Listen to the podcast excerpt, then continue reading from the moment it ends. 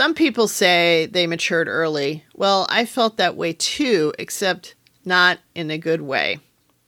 Imagine having the thighs of a woman at least twice your age. Welcome to the Only Child Diaries podcast. I'm your host, Tracy Wallace. Have you ever felt like you didn't receive the how to brochure on life? That you didn't get enough guidance about major life issues? So did I. You don't have to be an only child to feel this way. In my podcast, we'll explore some of the best ways to better navigate adulthood while doing so with humor and light. Welcome, everyone, to the Only Child Diaries podcast. Today, I'm going to talk to you about my wonderful and crazy relationship with food. Yes, food. This is going to be a three part series as I go into my surgery. Uh, my surgery is in less than three weeks. So I'm going to record these three episodes together and upload them so they're ready to go. And I have a lot to say about food because I've had a lifelong relationship with it. So I know a lot of you can relate. So settle back and let me know how you feel on our social media. Food, oh, glorious food.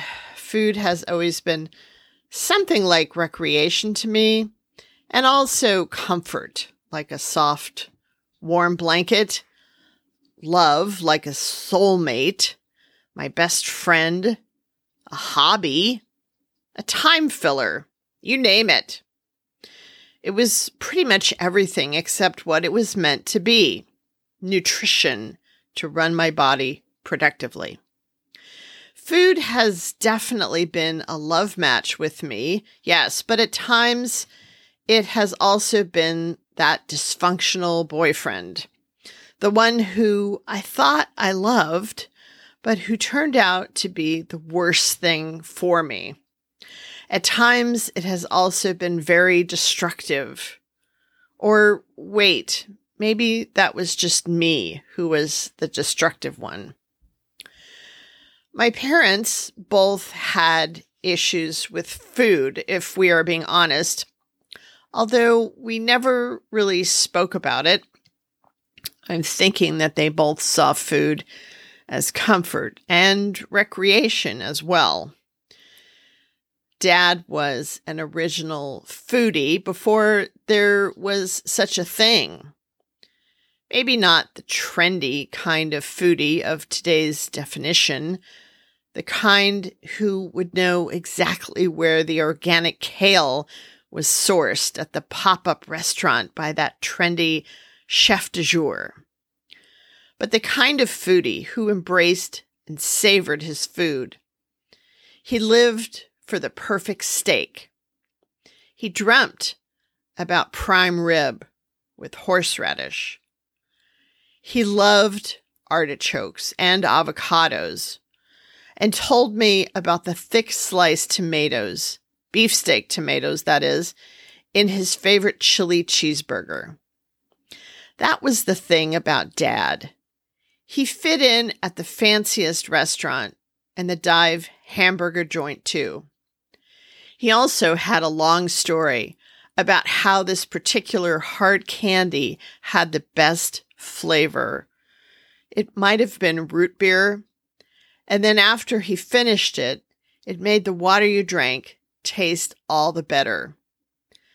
Dad didn't just eat, he made eating an event.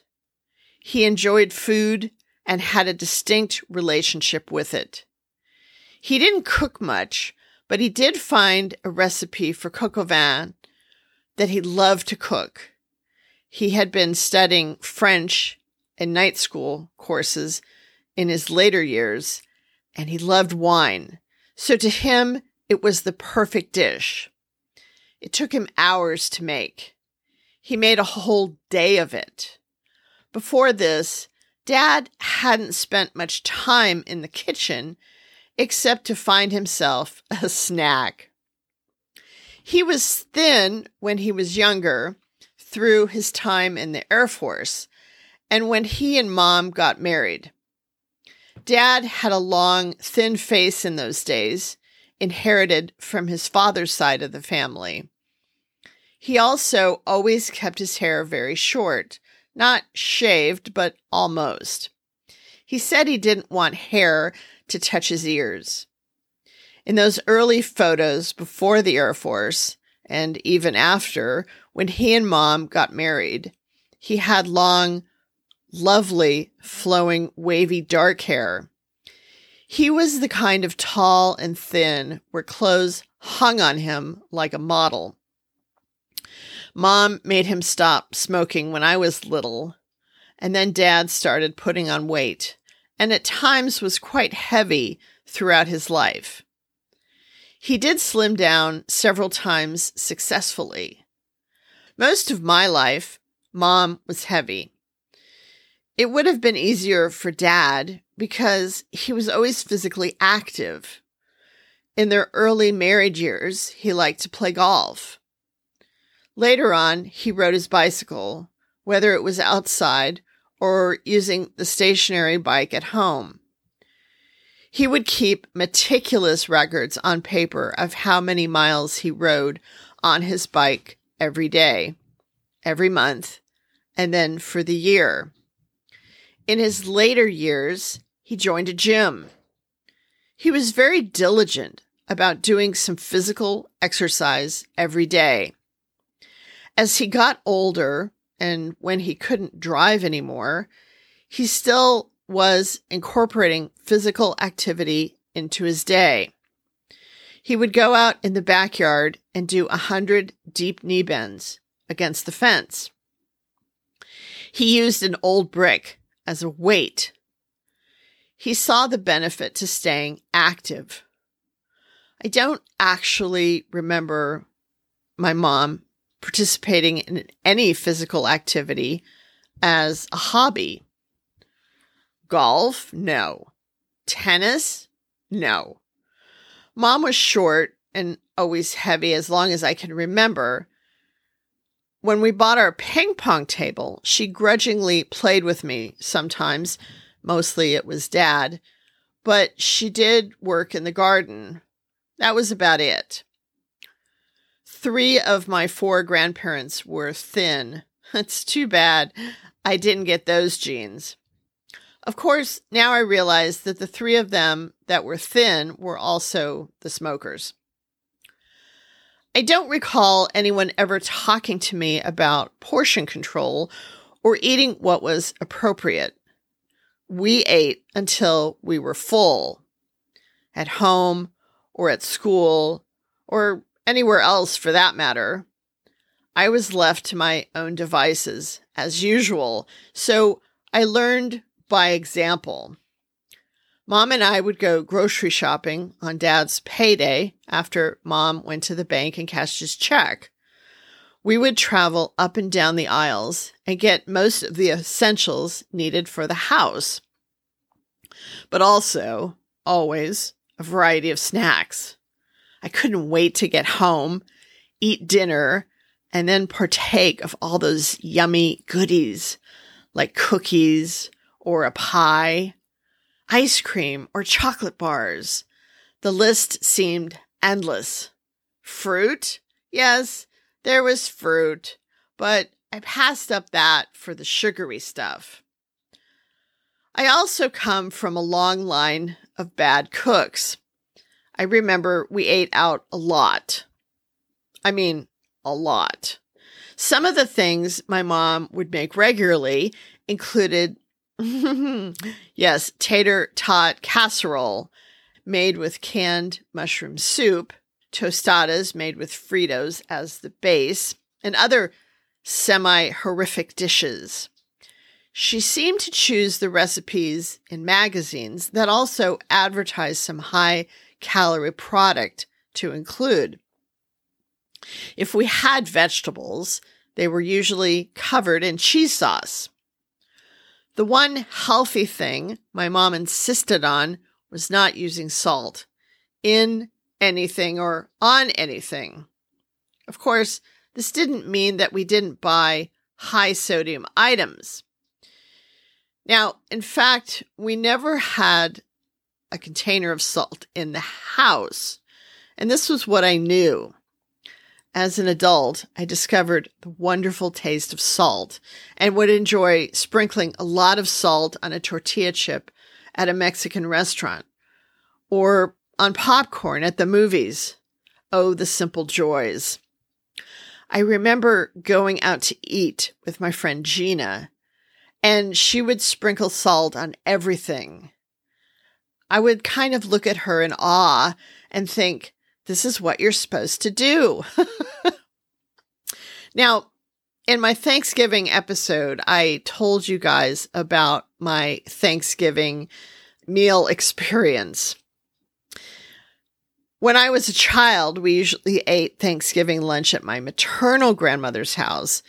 And looking back on it, it was a culinary disaster we would eat one of the most flavorless dry turkeys I would ever encounter because, again, there was no salt in the house. And I doubt anyone in this family knew about the word seasoning. It had stuffing from a mix, Mrs. Cubbison's, with chopped celery added into it. Celery, one of the great flavorless ingredients. And yes, we would have a salad, so there would be something fresh but it would be one made with the whitest heads of iceberg lettuce you could ever find. I mean, the lettuce was never green. If we were lucky, and I stress the word lucky, we had a very small tomato chopped up and then homemade dressing. Yes, made with mayo and ketchup combined. I mean, those were the two ingredients of the dressing. Yummy, right? Mm. And the cheapest white flour rolls from the supermarket you could buy. Now, actually, back in the day, they didn't actually sell these rolls. I think they just gave them away if you bought so much, uh, you know, so much dollar amount of food, you would just get the rolls for free because they were so good canned gravy, canned green beans, instant mashed potatoes. It's a wonder I ever wanted to eat again. The pumpkin pie with Cool Whip was probably the best thing about the meal. I mean, how could you ruin a pumpkin pie? Well, I guess you could burn the frozen one, but it's no wonder my dad dreamt about all those steaks, right?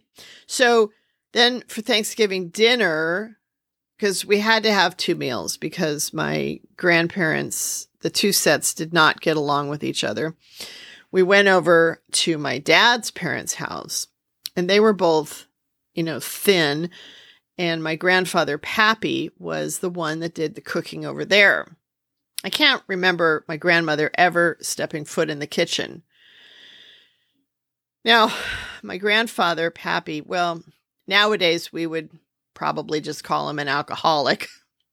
He was always drinking, and he would also cook everything with wine or liqueur uh, in everything, including uh, we had the most heavily drenched rum pudding for dessert you could ever imagine. Uh, he put oranges on the table with whole cloves stuck in them.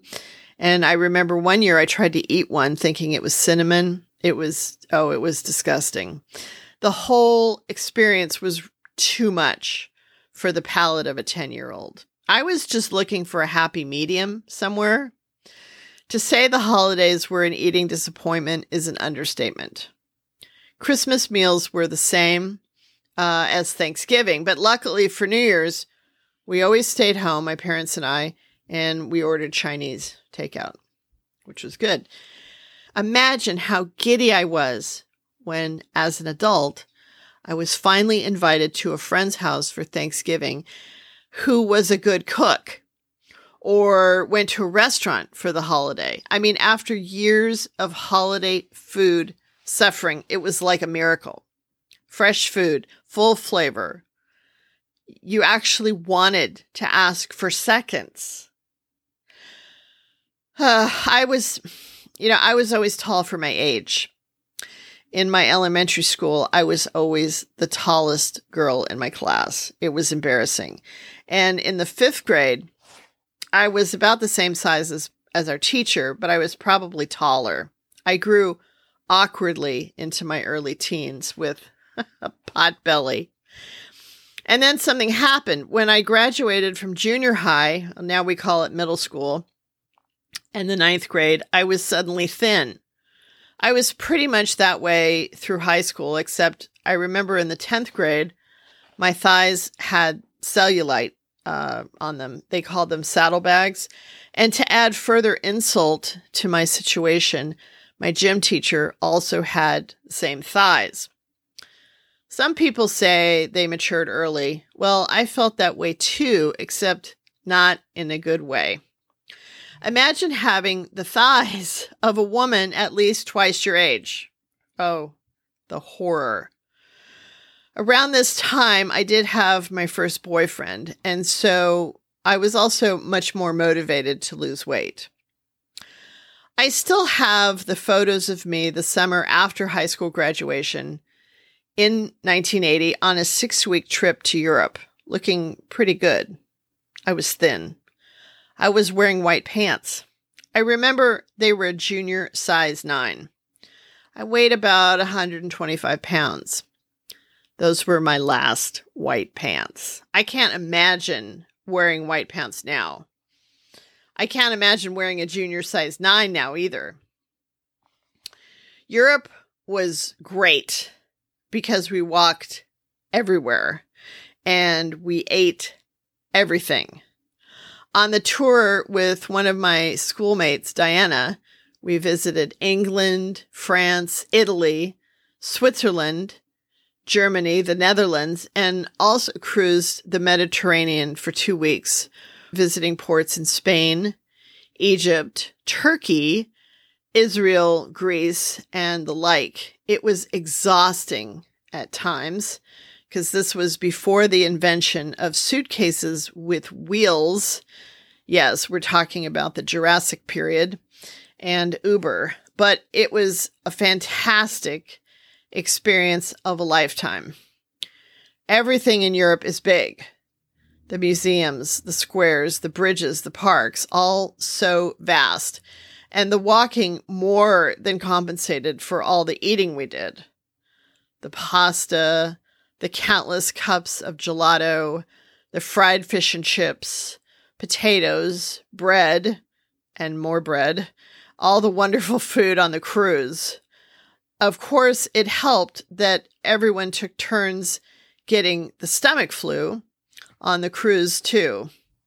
My pants fit just as well when I came home as when I left.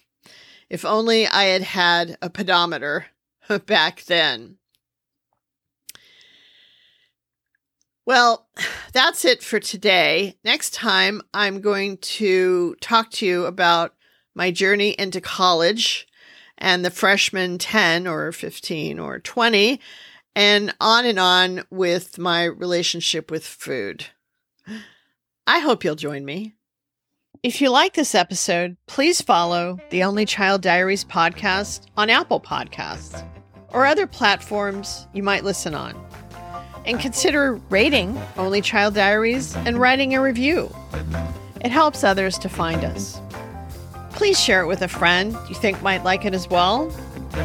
Visit my Instagram page, Only Child Diaries, or Facebook, Only Child Diaries Podcast. Thanks for listening. I'm Tracy Wallace, and these are the Only Child Diaries.